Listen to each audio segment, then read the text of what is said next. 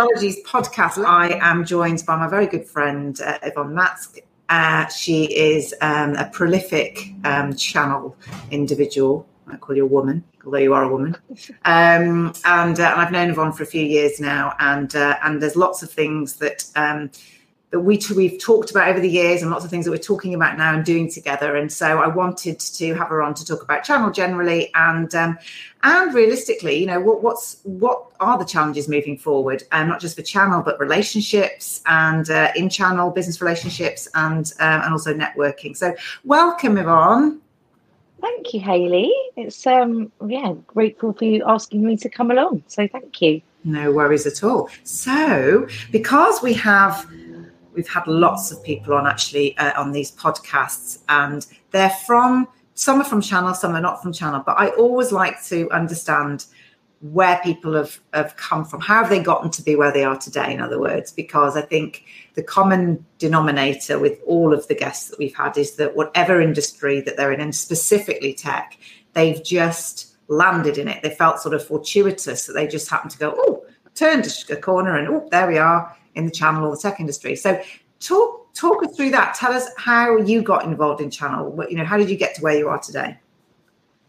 So interestingly, because I get asked this question quite a lot, as you can imagine, we all do when um, we do any sort of interview or, or panel event. And my journey was quite different. I actually always loved tech. Mm. Um, so I started line programming a Sinclair Spectrum 48K computer. Most people won't ever even know what that is. When I was um, about nine years old, and so that was my first insight into technology, and absolutely loved it.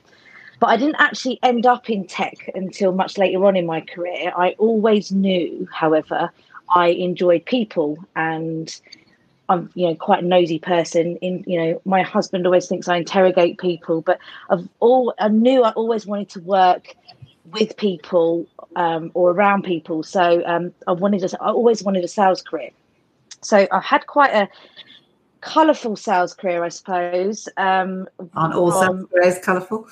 Oh yes, yes, um, most are. I started um, as a sales coordinator for a car sealants manufacturer. Um, ended up then becoming a holiday rep, which was amazing. I think I got all my life skills doing that.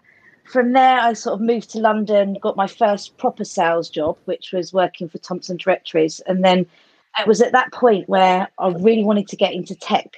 And I just, because I think with technology, you're either either interested in how it works or what it does. So I hmm. think for me, my fixation with tech moved from how it works to more what it can do for you. And I think because these this was the era when the iPhone was coming out, the internet was born. It was a really exciting time. And I thought, right, that is definitely an area that I'd like to get into. However, you know, like with a lot of industries, it's quite challenging without the experience. So I ended up um, going to recruitment consultant and saying that this is what I want to do. And then they hired me for the recruitment agency. Mm-hmm. So, which was, but they they actually did recruit for people in IT sales. So, my customers were resellers basically, mm. and it was one of my customers that gave me my first opportunity to get into a technology sales role.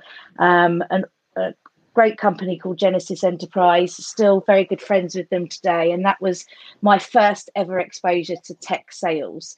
Um, loved it, moved on from that, then um, built the Cisco practice there for them. Got loved Cisco. That was my real passion for tech was Cisco when they sort of launched the you know the wireless infrastructure and video conferencing was coming out at that time. I'm talking 20 years ago now. Like yeah. I know people just think it's only just you know existed because of the pandemic, but obviously it's been around a lot longer than that. Um, and it was because of that role that Kelway took an interest in me um, to build their Cisco business, which I did. And as that grew, I just sort of grew with it and loved the partner relationship side.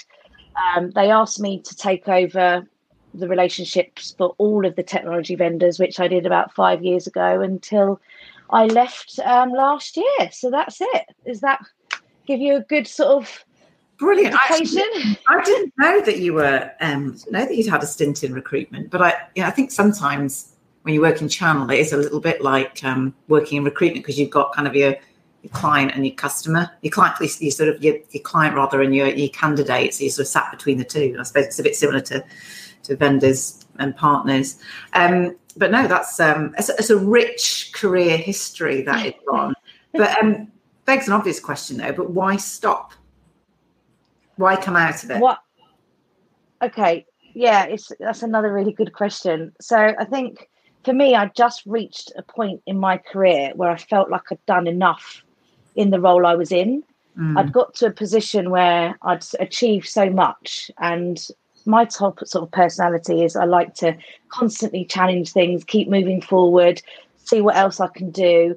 Um, and it came to a point in time where also I was just traveling so much mm. that I decided I need to take a step out and just spend a bit more time um, at home. Mm. Um, ironically, when I made that decision, who could ever have predicted it would be I would be leaving at the start of a global pandemic? But hey, it was what it was. Um, so I never really intended to come out necessarily full time. Yeah. I only wanted to sort of take some time out just to really start to think about what was next for me.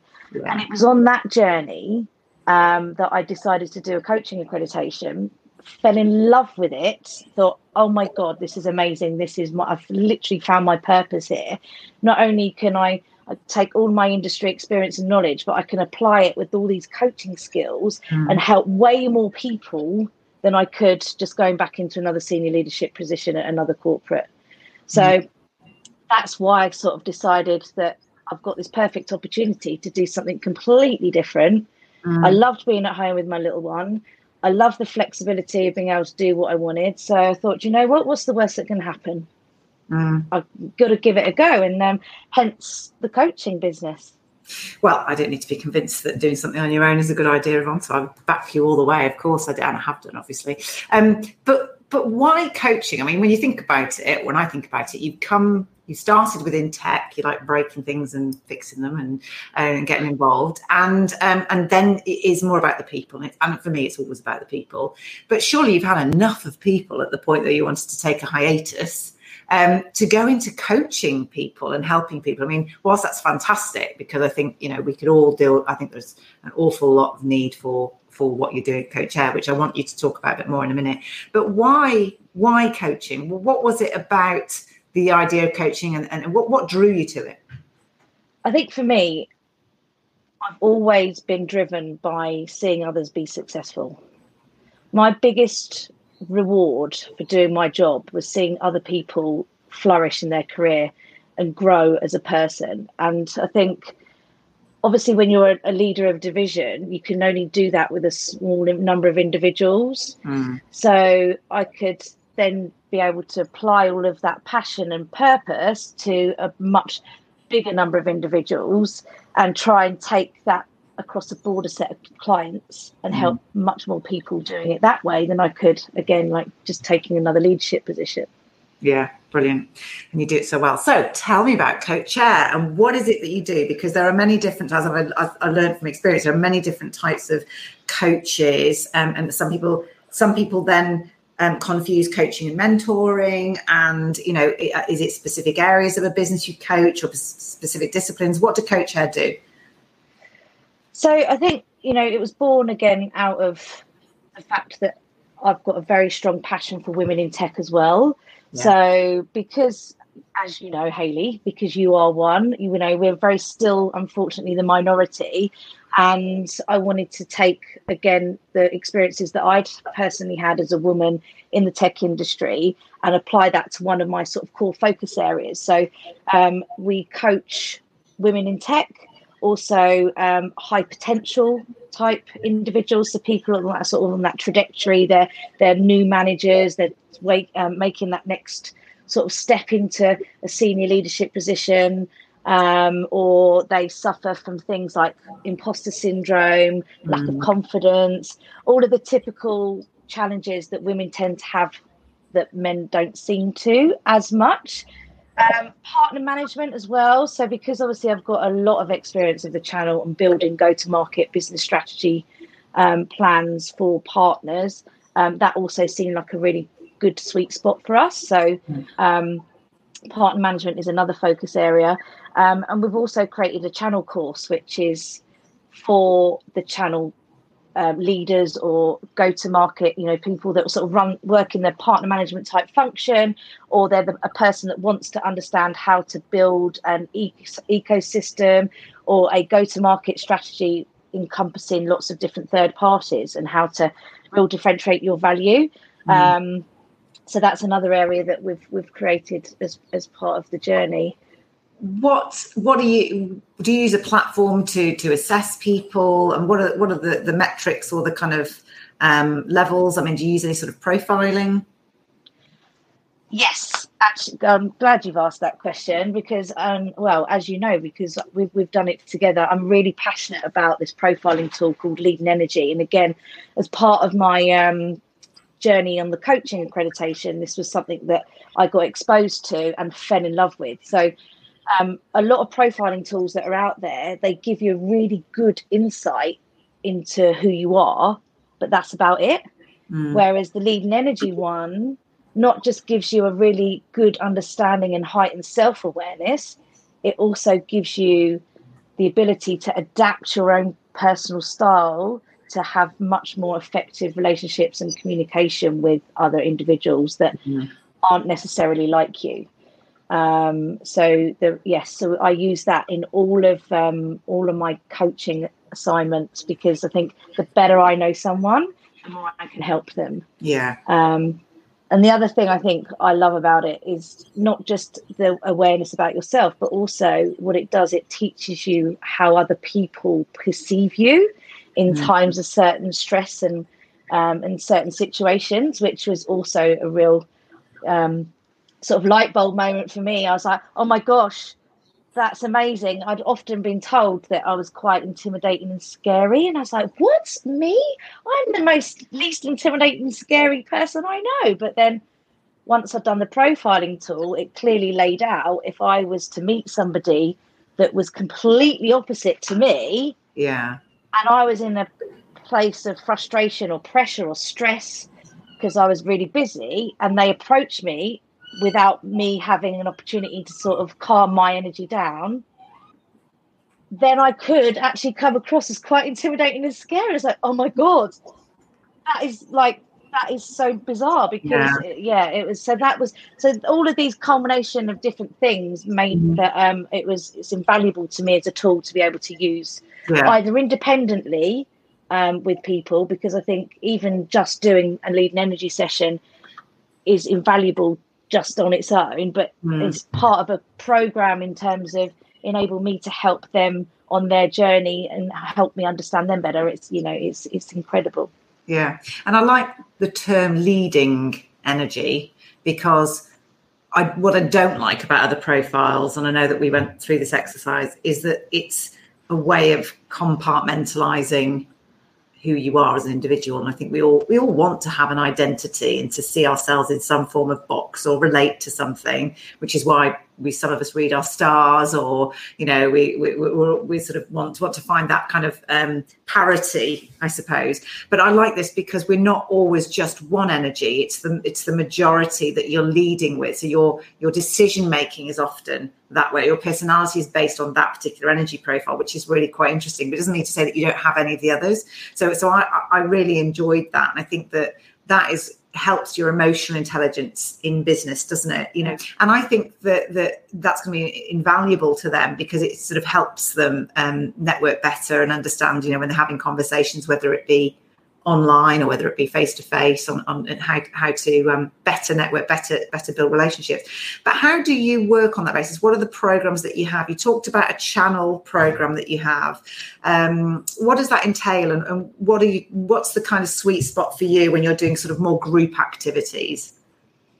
So the channel course so is um, can be done again individually or as part of a group, um, especially if they're in the same organisation, and that entails the leading energy profile as part of the course because it's all about how to to your point how to build better more effective relationships and how to adapt to your own style to accommodate other people because as you quite rightly pointed out and remembered haley which is brilliant um, yes we are all born with one dominant energy, but we do have all four, and mm. we are, you know, that does give us choice over how we want to come across and how to be perceived. Um, it also incorporates um, a value blueprint, which is something that we created off the back of all the experience that's been generated over the years of doing this ourselves, mm. um, and a methodology that you can follow to build a successful business plan and then. More importantly, get it signed off to go and execute against. Because mm. I think the biggest thing that people always fail to remember to do is a get the right level of sponsorship and then figure out how they're going to execute it yeah. Um, you know so that's that was really the critical components of it for us um, so that's the the channel side and then you have the sort of leadership program which is with the group sessions which you can do group coaching mm-hmm. so you might have a specific challenge or an issue that you want to you know develop against or improve upon. But leading energy again is something that you is really effective in a group session, especially as a team environment, because if you understand everybody else's energy as a team, you mm. can work out how you can effectively work better together. Mm. Because like we talk about diversity in many sense and forms, but it's no different. The better diverse thinking you have, mm. the better results you're going to get. Yeah. So as long as, you know, and it's a really good way of figuring out who within your organization has what dominant energy types. Mm. And if you're lacking of any of those, how you can step those up to to make sure that you're complementing all of them and you know you're thinking about everything as you know you're not leaving anything on the table yeah and i think that that that helps people who say um, I'm not very good at, at, at, building relationships or I'm I'm I'm not great at the networking side. But actually everybody is. It's just understanding how to do it. And I suppose you know just just that internal gazing and understanding where you're coming from and where others are coming from that's just really what's needed and taking time. You touched upon diversity there. And because you're not busy enough with Coach Air uh, you decided um, to to set up the channel community. Tell us about the channel community, and obviously, I would we can talk about this at great length because I'm obviously involved in it. But tell us why the starting point of that, and what's the aim? What do you want to what do, what do you want to achieve? So again, through I think through my time at CW and in the role of part man- management, and then also through my coaching, it highlighted a point that there are a number of roles and positions in our industry that are quite solitary, mm. i.e., there's only one person that may do them within an organization. Um, that combined with the fact that when you start your business can be quite lonely, mm. um, as in, again, not as in lonely as in you feel on your own all the time, but in terms of making decisions and having someone to bounce ideas off because mm. you go from leading a team where you're part of something to mm. on your own responsible for everything yeah. which is amazing in one way but also can be a total disaster in another like the fact that i registered probably about 25 domain names when i started because I, no one said i couldn't which which is great but obviously quite costly um, so also to the fact that when I was um, in my previous role, I valued the community that I'd met, like yourself, at events where we'd share, um, we'd talk about stuff that was independent of our own organisations, but was relevant to us about maybe the vendor or a distributor or a certain challenge that we could we could talk about. And that would generally happen at a dinner or at a bar at a conference. And, mm. and then it was where do you go from there? That combined with the fact that um, coaching can have quite a cost to it and is only generally given to sort of senior or high potential type of individuals, how could I create something that fills all of those voids? Yeah. Hence the channel community. Um, that's when I came up with the the concept and you were, I think, the first person I phoned once I'd got this idea to help me come and create it, which I'm so pleased yeah. that you did. So thank you for that. No, I love it, love it, love it, love it, love it. I mean, look from from my point of view, um, the the channel is all about community anyway. I think that we'd love to suggest that we are, you know, influencers and and unique in what we do. The reality is we're not, and I think that everybody has um, their own vulnerabilities. And I, I I genuinely think that the community should be about sharing vulnerabilities and being okay with that, and then looking at how we can learn from them. Because businesses nowadays, in my opinion, focus far more on culture and people than they ever have done. I think what the pandemic has shown us is that we've got we've we've had that time to slow down and navel gaze slightly what do we want to get from our jobs? What do we want to get from our family? We can't live our life backwards or turn the clock back. You know, like you very much did to spend time with with Lexi a bit more as well and have that work life balance. I think that that's that shouldn't be shamed. That should be applauded and certainly encouraged. Um, and so I think the whole coaching and community thing helps because businesses generally anyway, and I think anybody's career have the same have similar issues, whether that's to do with networking, to do with um, skill sets. It's to do with you know hiring people. Um, where do I go in my next career journey? You know, how do I get there? Who do I talk to? Uh, what is out there for me when I only only like doing X, Y, Z in my job?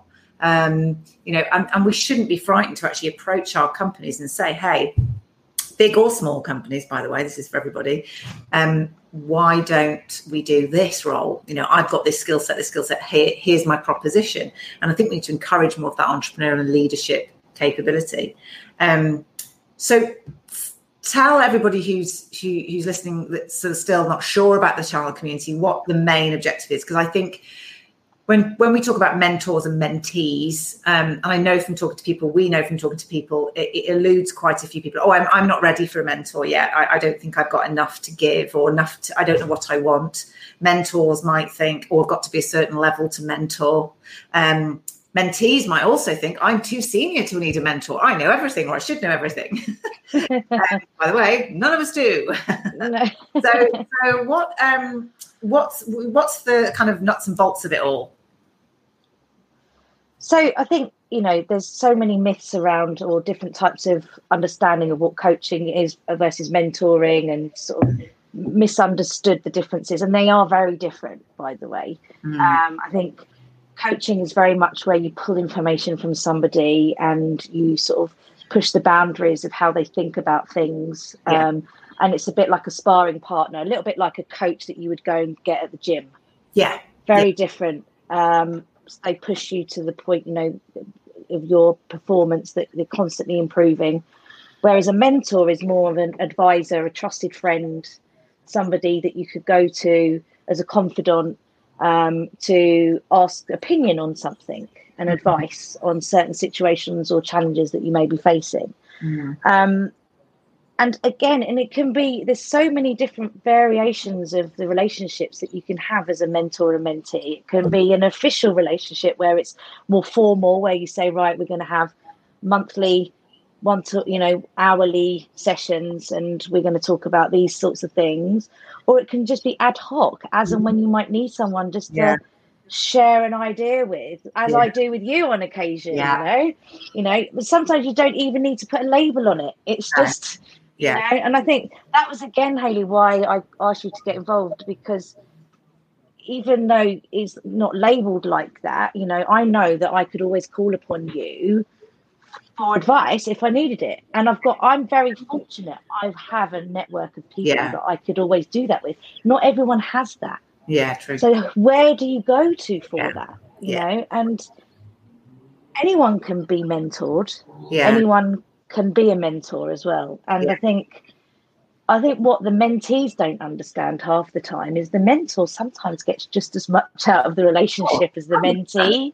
Absolutely. Yeah, yeah, absolutely. I think giving back and it, there's a, there's a question that you get asked, you know, what would you what would you tell your 10 year old 15 year old self if you could go back and um and i think that's that's a little bit of something certainly when i mentored um that you, you, you almost feel like you want to, but at the same time you can't live live that those mistakes all over again for them and give them just the end goal. They've got to go through it and be comfortable to make mistakes because we all will. And by the way, we should.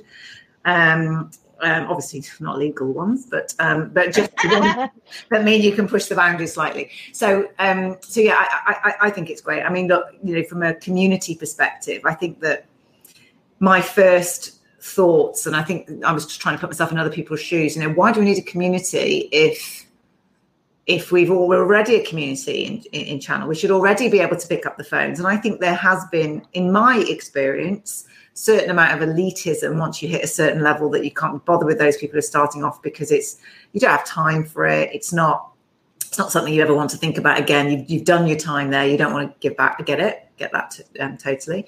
Um, but but you know we're already available and pick up the phone. But I think life can get very busy and work life can get very busy that you forget that you've got to give back to the generation underneath you or your industry that you so love and have done so well in will fade because we haven't got the skill set we haven't got the drive and, and energy and we haven't provided the intelligence needed to to educate people on on what career paths they, they're going on. And and that's why I, I, was delighted when you asked me to get involved in it because it's it's a super way of just having a no barriers conversation with people, broaching subjects, stupid questions, which I always ask, by the way. I'm for it, um, and, and and I think it's and it's working so well so far. So, how many mentors um, do you have? Do we have currently, and uh, how many mentee mentor relationships are going on right now? We've got 20 mentors, official ones now. So I know there's a few in the pipeline, um, but they're the ones that are sort of ready to go on the website and um, either currently mentoring somebody or available to mentor somebody. And I believe we're at seven official mentor mentee relationships, which to be, you know, I'm extremely pleased with bearing in mind we've only had this launched what six weeks yeah. now officially yeah. and um, I know you, you know how um, painful and challenging some of the admin has been, just in terms of creating some of the process. I think that sort of consumed a lot of our time and energy in that period as well. So, yeah, I'm incredibly pleased with where we are, and I know that the people that are working together are already getting so much out of that.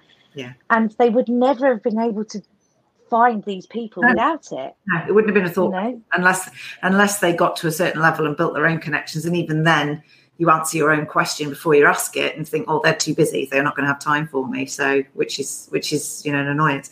Now, the final final thing that I want to touch upon because obviously we could talk all day about how amazing the channel community is and coaching and how you know we've we've all of this kind of these soft softer skills we need to start employing more of. But you know the impact really we can't ignore the fact the pandemic has been a, a, um, a, crazy time for us all. We've obviously as an industry done incredibly well but we can't ignore that, there's been an awful lot of hardship out there. Um, and but I, as i said to before to you before i think the navel gazing has been really important. And, and actually i think it's been a good time to set up a business in channel, especially around the softer skill element, because technology isn't just about technology, it's about people. Technology is hard and cold and clinical, you know, as, as an image. And, you know, the, the softer side, the coaching, the mentoring, the, the relationship building is, is, you know, is, is, is becoming more and more prominent. And I think mental health for me is a big concern. Um, I used to be one of those people who years ago would dismiss it because I didn't want to admit it existed because it was a sign of weakness. I think we're a generation of on you and I that we used to just get told, get on with it,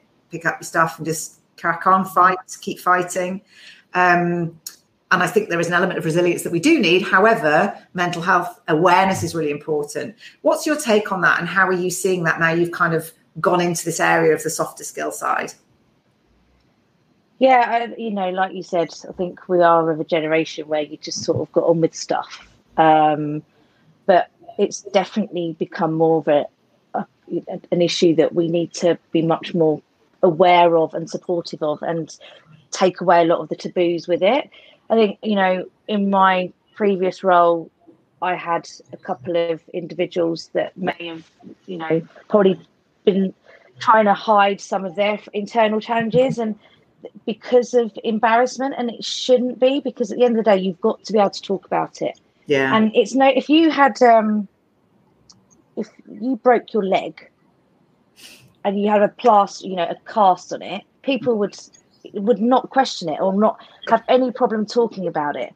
But how I look at it, it's no different, mm. but it's just your mind is slightly broken. It's just mm. thinking about things differently, and that's what's causing it. And th- all these different outside influences can impact how you're feeling. Yeah. Um, but you by hiding it you're just going to make it worse and by not talking about it it's just going to you know culminate and just get worse and worse and worse. So the more we encourage people to the minute they're feeling not quite right, yeah, and that's something that's different, they know that it's safe to be able to have a conversation and people aren't going to judge them for it. Absolutely. And I think there's so much more awareness of it now as well. I think again we, we are starting to talk more openly about it and people yeah. are more more aware of it. And um, I mean, I'm very lucky. I don't, you know, I've never experienced it personally. Um, I've had a couple of occasions, I think, through grief in my life where I probably got close yeah. to it.